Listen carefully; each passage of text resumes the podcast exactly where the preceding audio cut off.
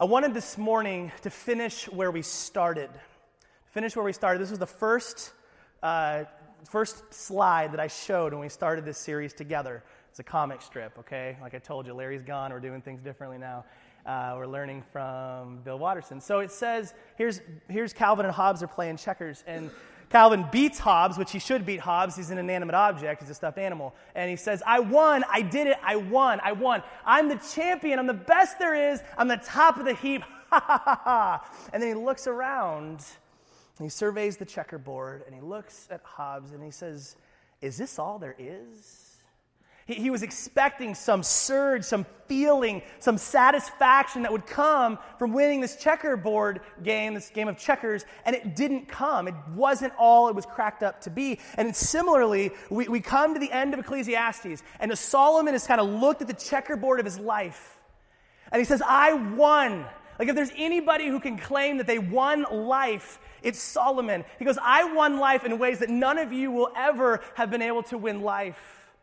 He goes, You look at all the areas, the things that I've tried, and the ways that I've won. I want entertainment. Remember, he had epic ragers of 20,000 people at his house, night after night after night. You haven't partied unless you've partied Solomon style. And he says, I won in the realm of sex. He goes, I had a thousand women.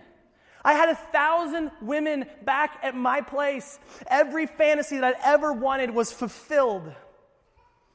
And, and I tried wealth. I did the wealth thing. I was richer than anybody who had ever come before me.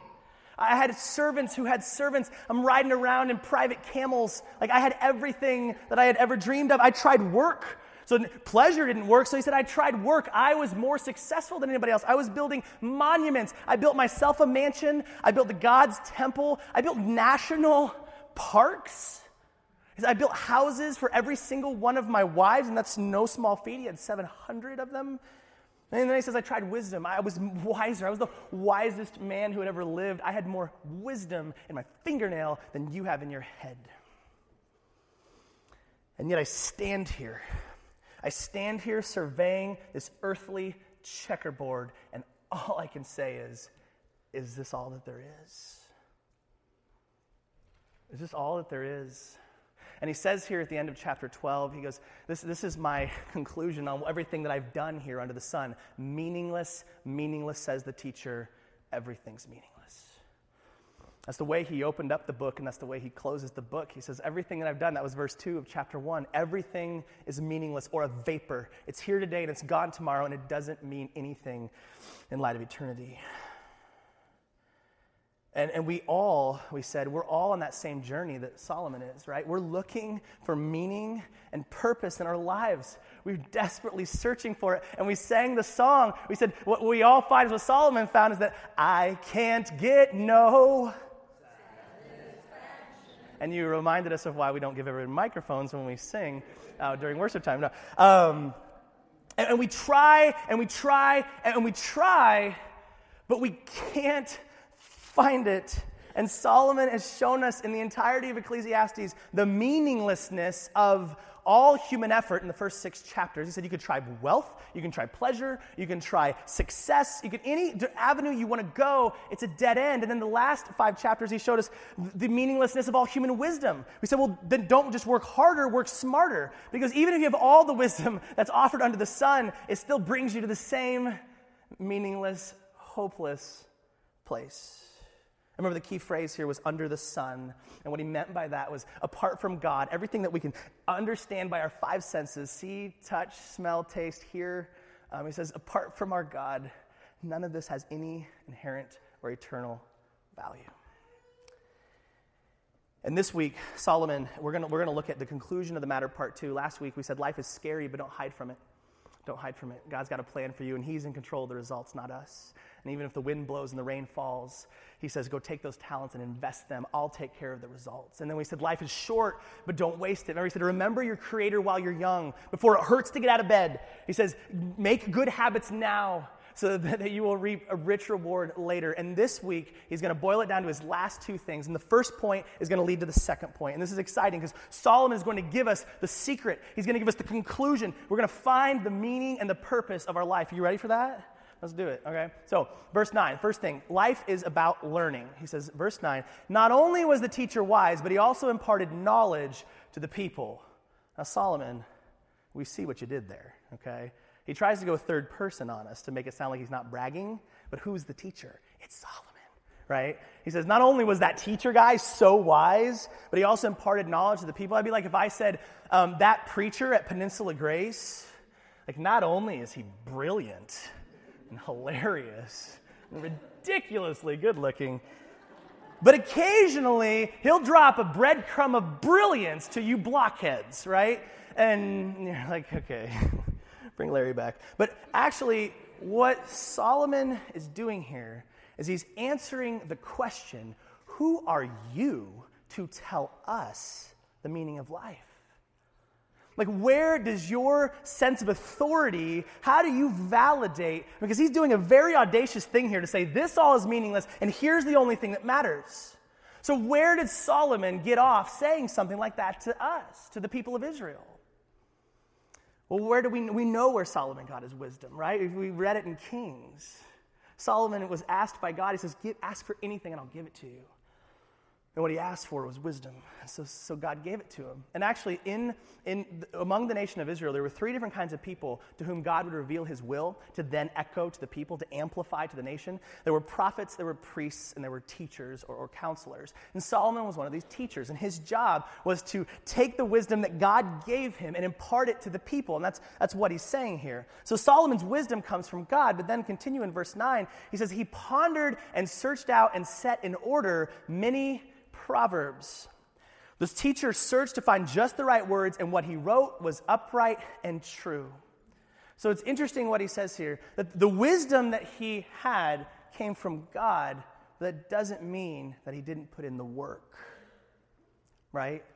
Solomon here, he, he spent his entire life poring over the scriptures, the Torah. He, he spent his entire life searching out wisdom and meaning and, he, and he, he imparts to the people. He says not only did he impart truth to the people, but he says he found just the right words. He spoke in a way that the people of his time would hear.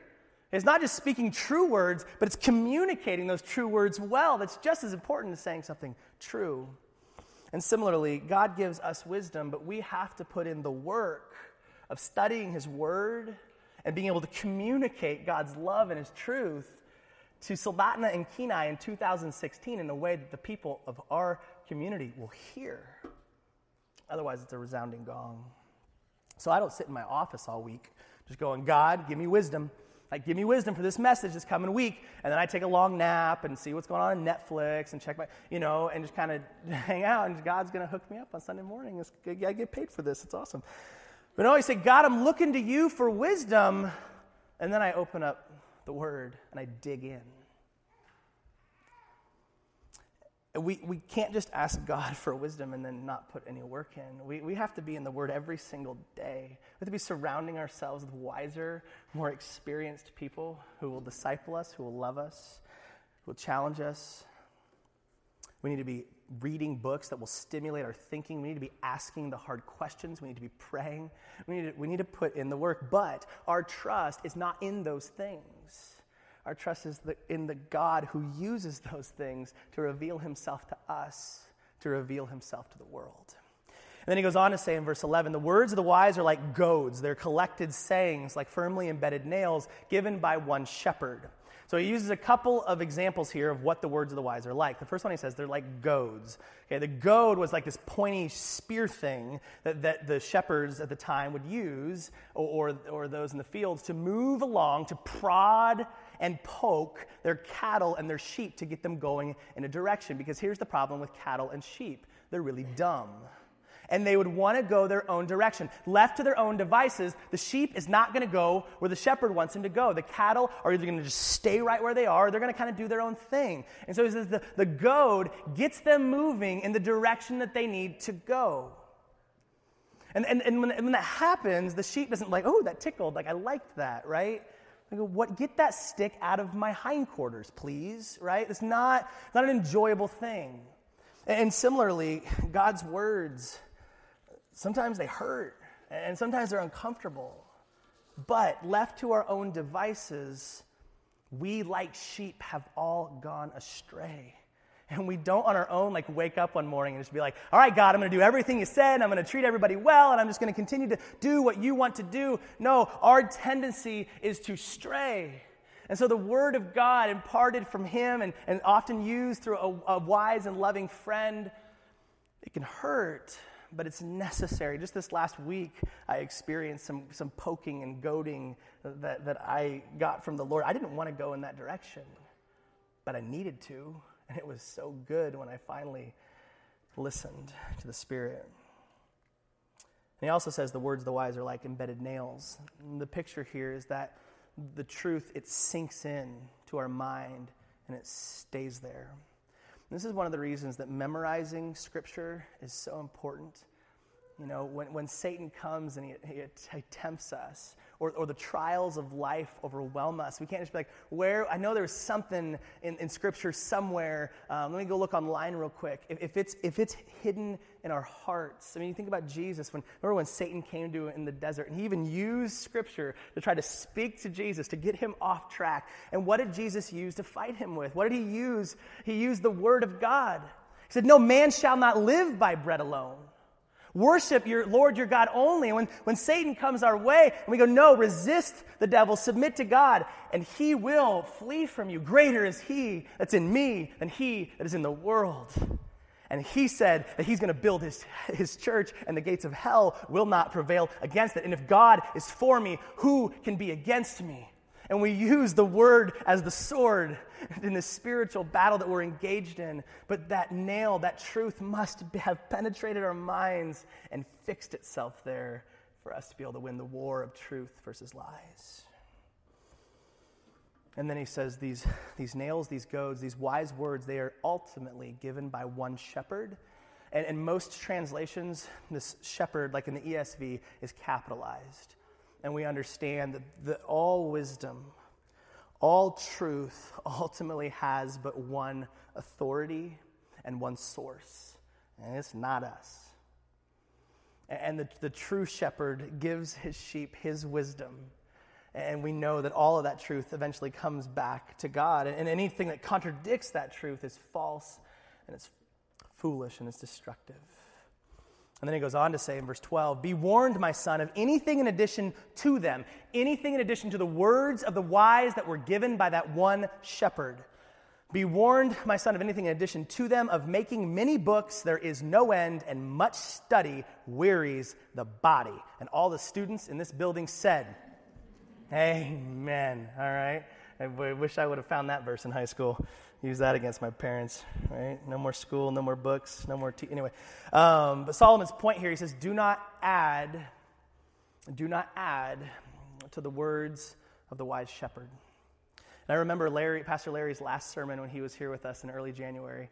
Uh, the way he said it, and this has stuck with me. Uh, he talked about the words of the wise embedding your mind. He said, "Read the word more than you read about the word." Can you hear that? Read the word more than you read uh, about the word. And isn't it so easy for us just to want secondhand? Because I'll tell you, it is easier. It's easy for someone else who have done the work and just break it down for me. Just it's like the chewing up of the food to the baby bird's mouth. Just make it easy so I can ingest it. And that's and then there's a place for that. That's what I'm doing right now, feeding all the little baby birds. No. Um, so, but but there's a place for that. And we're not saying don't read books about the Bible. Please do, but do not let that replace the chewing on and wrestling with Scripture itself. Because that is so much richer and it's so much more rewarding to trust the Spirit as we dig in and study the Bible that, that He's going to reveal His truth to us. Now, we need to learn how to study the Bible. And there, there's training and there's equipping there in the discipleship process but it's so much more sweet. In fact, when the Ruth Graham Bell, uh, Billy Graham's wife, when she was asked, she goes, she was asked the question, how, do you, how does somebody become wise? Like, what's the best way to become wise? And her answer was interesting. She said, read, read, read, but use the Bible as a home base. You I've heard the expression, readers are leaders, uh, leaders are readers. Um, and we want to read, we want to read, we want to read. And for some of you, I know that's more painful than others. But she says, always be coming back to Scripture itself. Um, and, and, and the question is, how much time are we spending in the Word of God? You know, every day. We should be in the Word every day. And for some of us, the challenge is quit reading about the Word as much as you read the Word. For some of us, we just need to be reading the Word at all. Okay, we need to get off Instagram, we need to get off Facebook and the Netflix and get into the Word. Because here's the reality we become like what we behold. We become like what we behold. So, in other words, if I'm watching SpongeBob all day, you know what's going to happen, right? My pants are going to start getting square. I don't know. I don't know.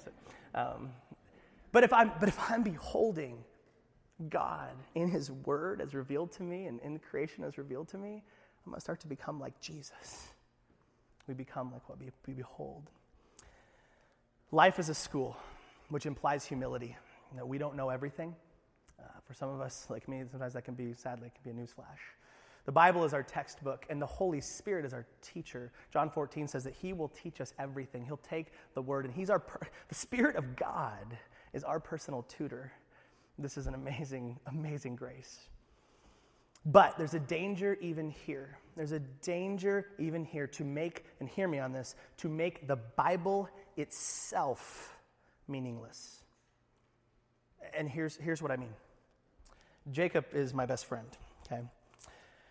And let's say that I become obsessed with learning about Jacob Daniel Peterson.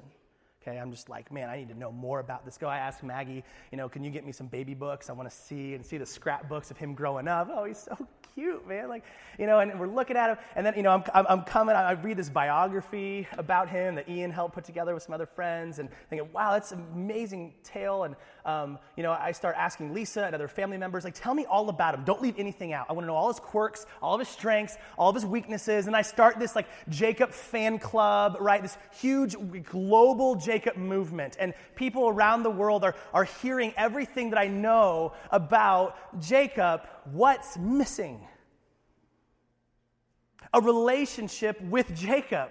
I am spending absolutely no time getting to know the person of Jacob, and all I'm doing is, is learning more about him.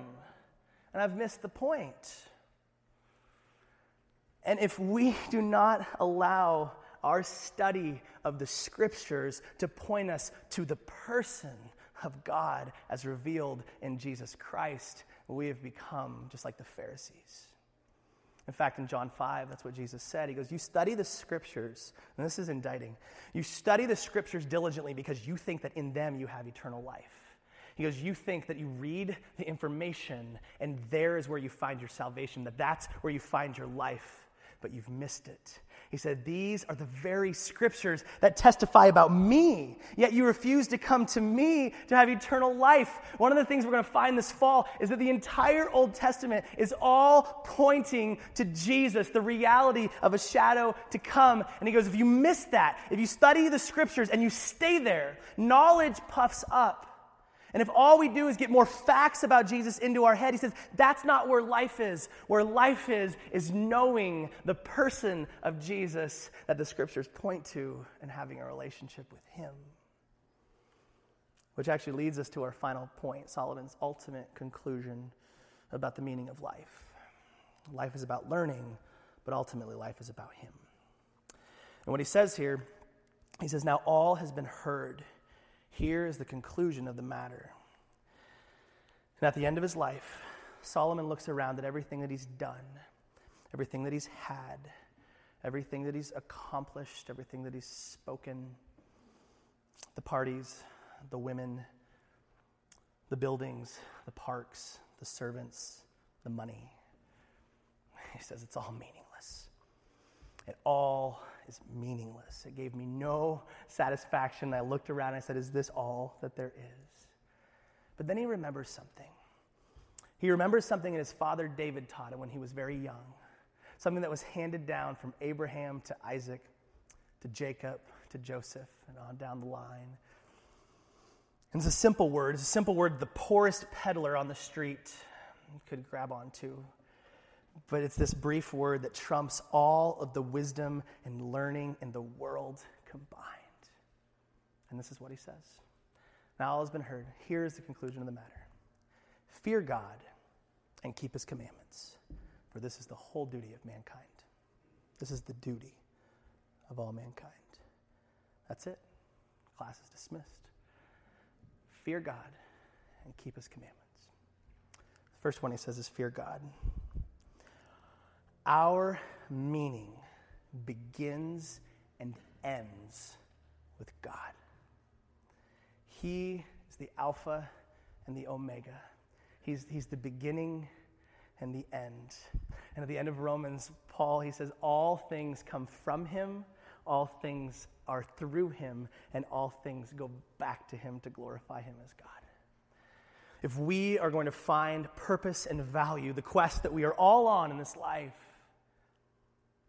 that meaning must begin with God as a reference point, not ourselves.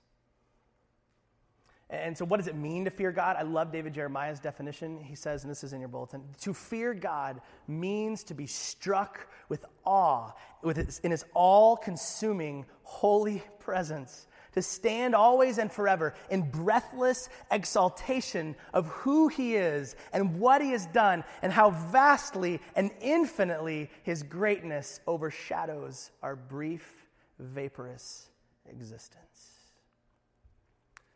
To fear God is to see him rightly because that's who he is. And the only problem is that oftentimes we create a God of our own making instead of seeing the God of Scripture, of seeing the God who, who really is. And what happens, the result of, of a correct vision of, of the glory of God and to fear Him rightly, which should be the, the response.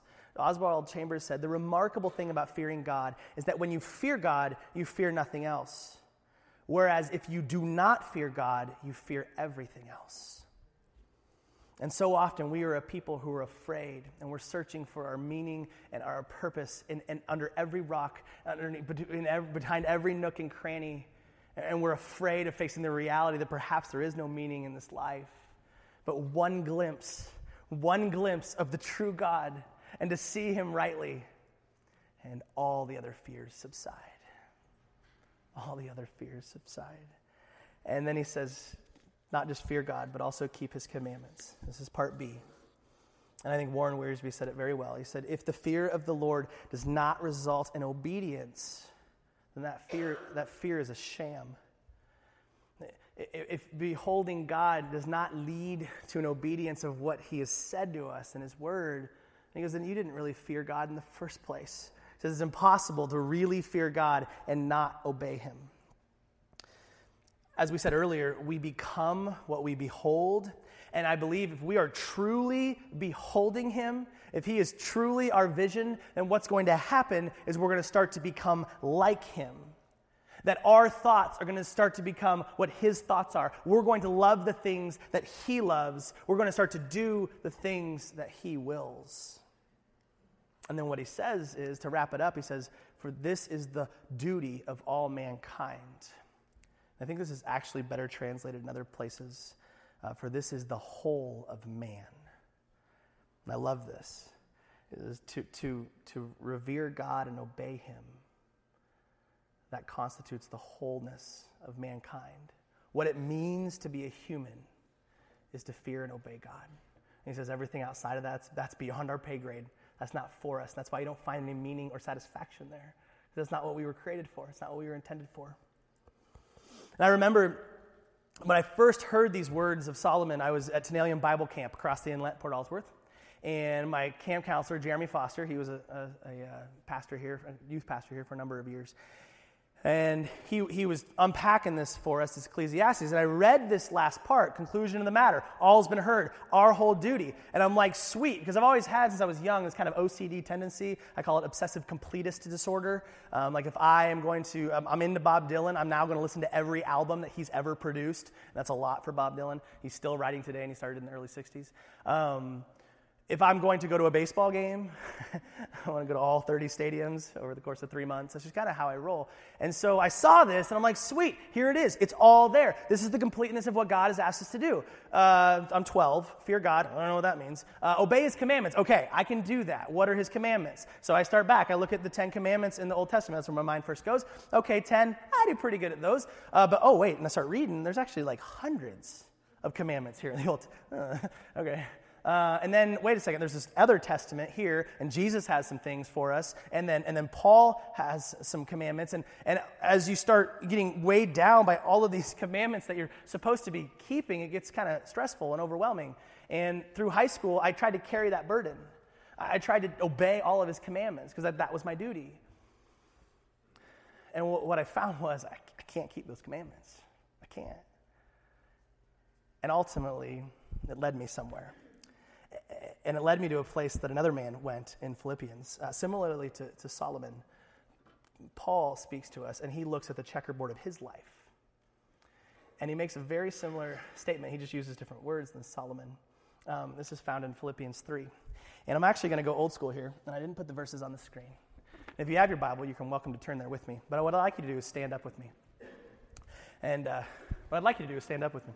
Uh, yeah, so, so what, what we're going to do is we're going to read the Word of God, and we're going to stand in, in reverence of what we're about to read. And my prayer is that, that our hearts, that our hearts would resonate with what Paul is saying.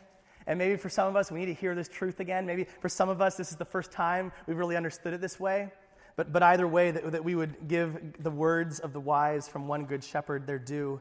This is what Saul, uh, Paul says Philippians 3, I'm in the NIV starting in verse 5.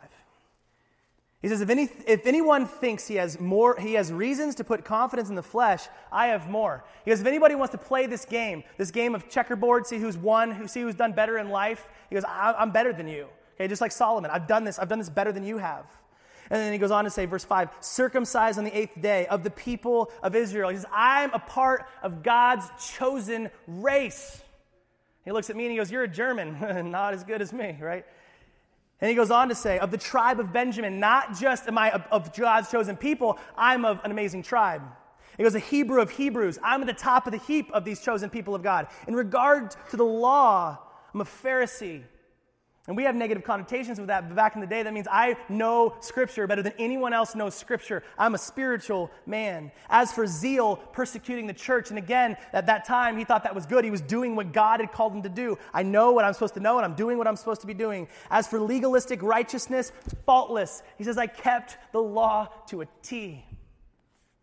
But, verse 7, but whatever was to my profit, I now consider loss for the sake of Christ.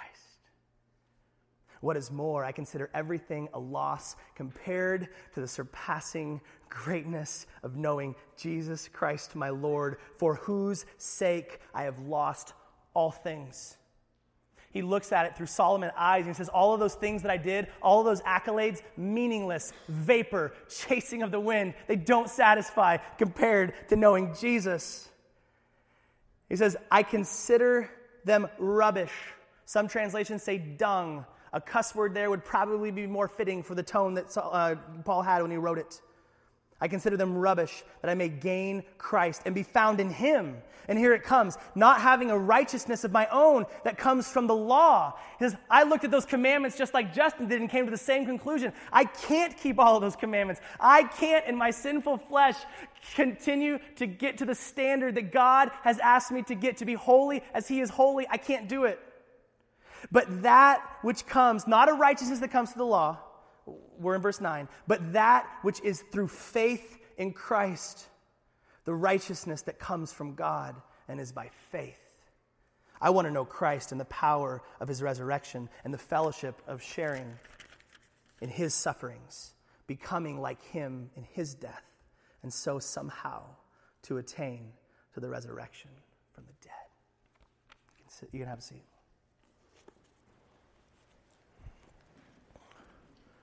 When we properly fear God, when we properly see Him in His holiness, when we revere Him as He's to be revered, you know what comes next? We see our own sinfulness. And we see our inability to keep even one of those commandments, let alone all the hundreds of them. And what this does is it ultimately leads us to the beauty of knowing Jesus. You see, God, through Jesus, kept the commandments on my behalf because I couldn't keep them. He is my righteousness. He is what God accepts when I stand before his throne. And now, the only way that I can please God is through faith in, in His Son who loved me and gave Himself for me, and now through the Spirit is living His life through me. It's not me trying harder, it's me letting go and fully embracing the person of Jesus. Because one day, and this is how he wraps up the book, this is the last verse. He goes, For God will bring every deed into judgment, including every hidden thing, whether it is good or evil. Even the things that we have been able to fool everybody else in. And maybe you've been coming through to church for a long, long time, but you haven't clung to the person of Jesus. He says that, can, that can fool other people, but it can't fool God. We're going to stand before him laid bare and, and, and, the, only, the only way that we can stand in confidence before the God who is to be feared and obeyed, when we see him, when we stand before him on Judgment Day, he's going to ask us one question. He's going to ask us one question, and it's not going to be, he's not going to be about our bloodlines. Did you, did, where, who'd you come from? What, who are your ancestors? It's, it's not going to be our positions in the church. It's not going to be what did you build for me. It's not going to be how cool you were, how many friends you had, how much money you had, how many people came to your congregation on Sunday mornings. He's going to ask us one question Did you grab a hold of the person of Jesus?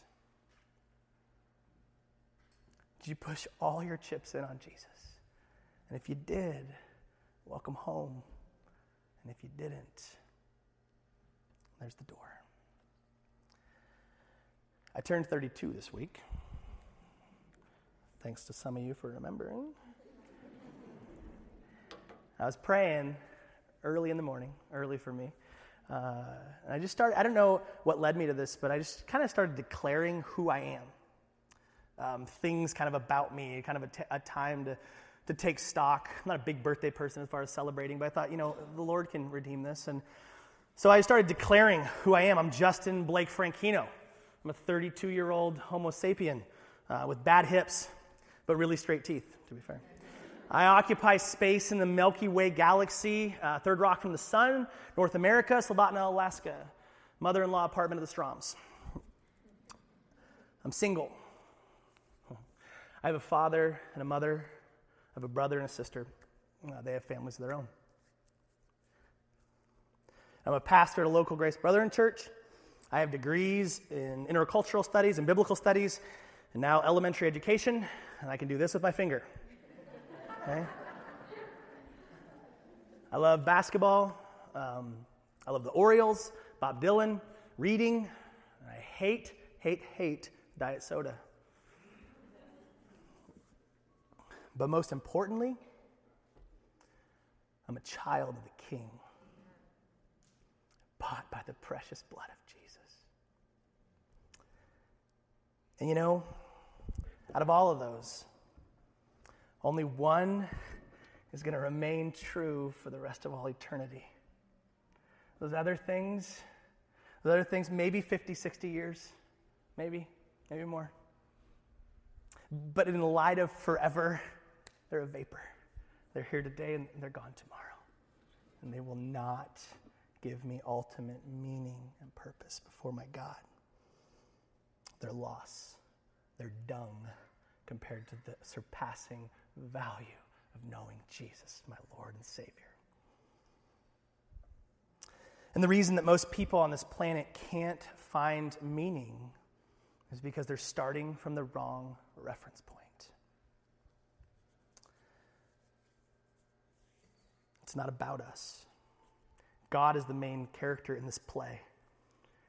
And if we're going to find any significance or value or meaning or purpose, it is only going to be found in Him. And to know that He is my daddy. And so, John and John are going to come back up and we're going to play um, this last song. It's a song that declares, it asks, Who am I? In light of who God is, who am I? Who am I that he should even notice me? Who am I that he should not just squash me like a bug because of my own sinfulness in light of his holiness? And what we're going to remember and declare together as a church is that our meaning begins and ends in who God is and who I am in light of that.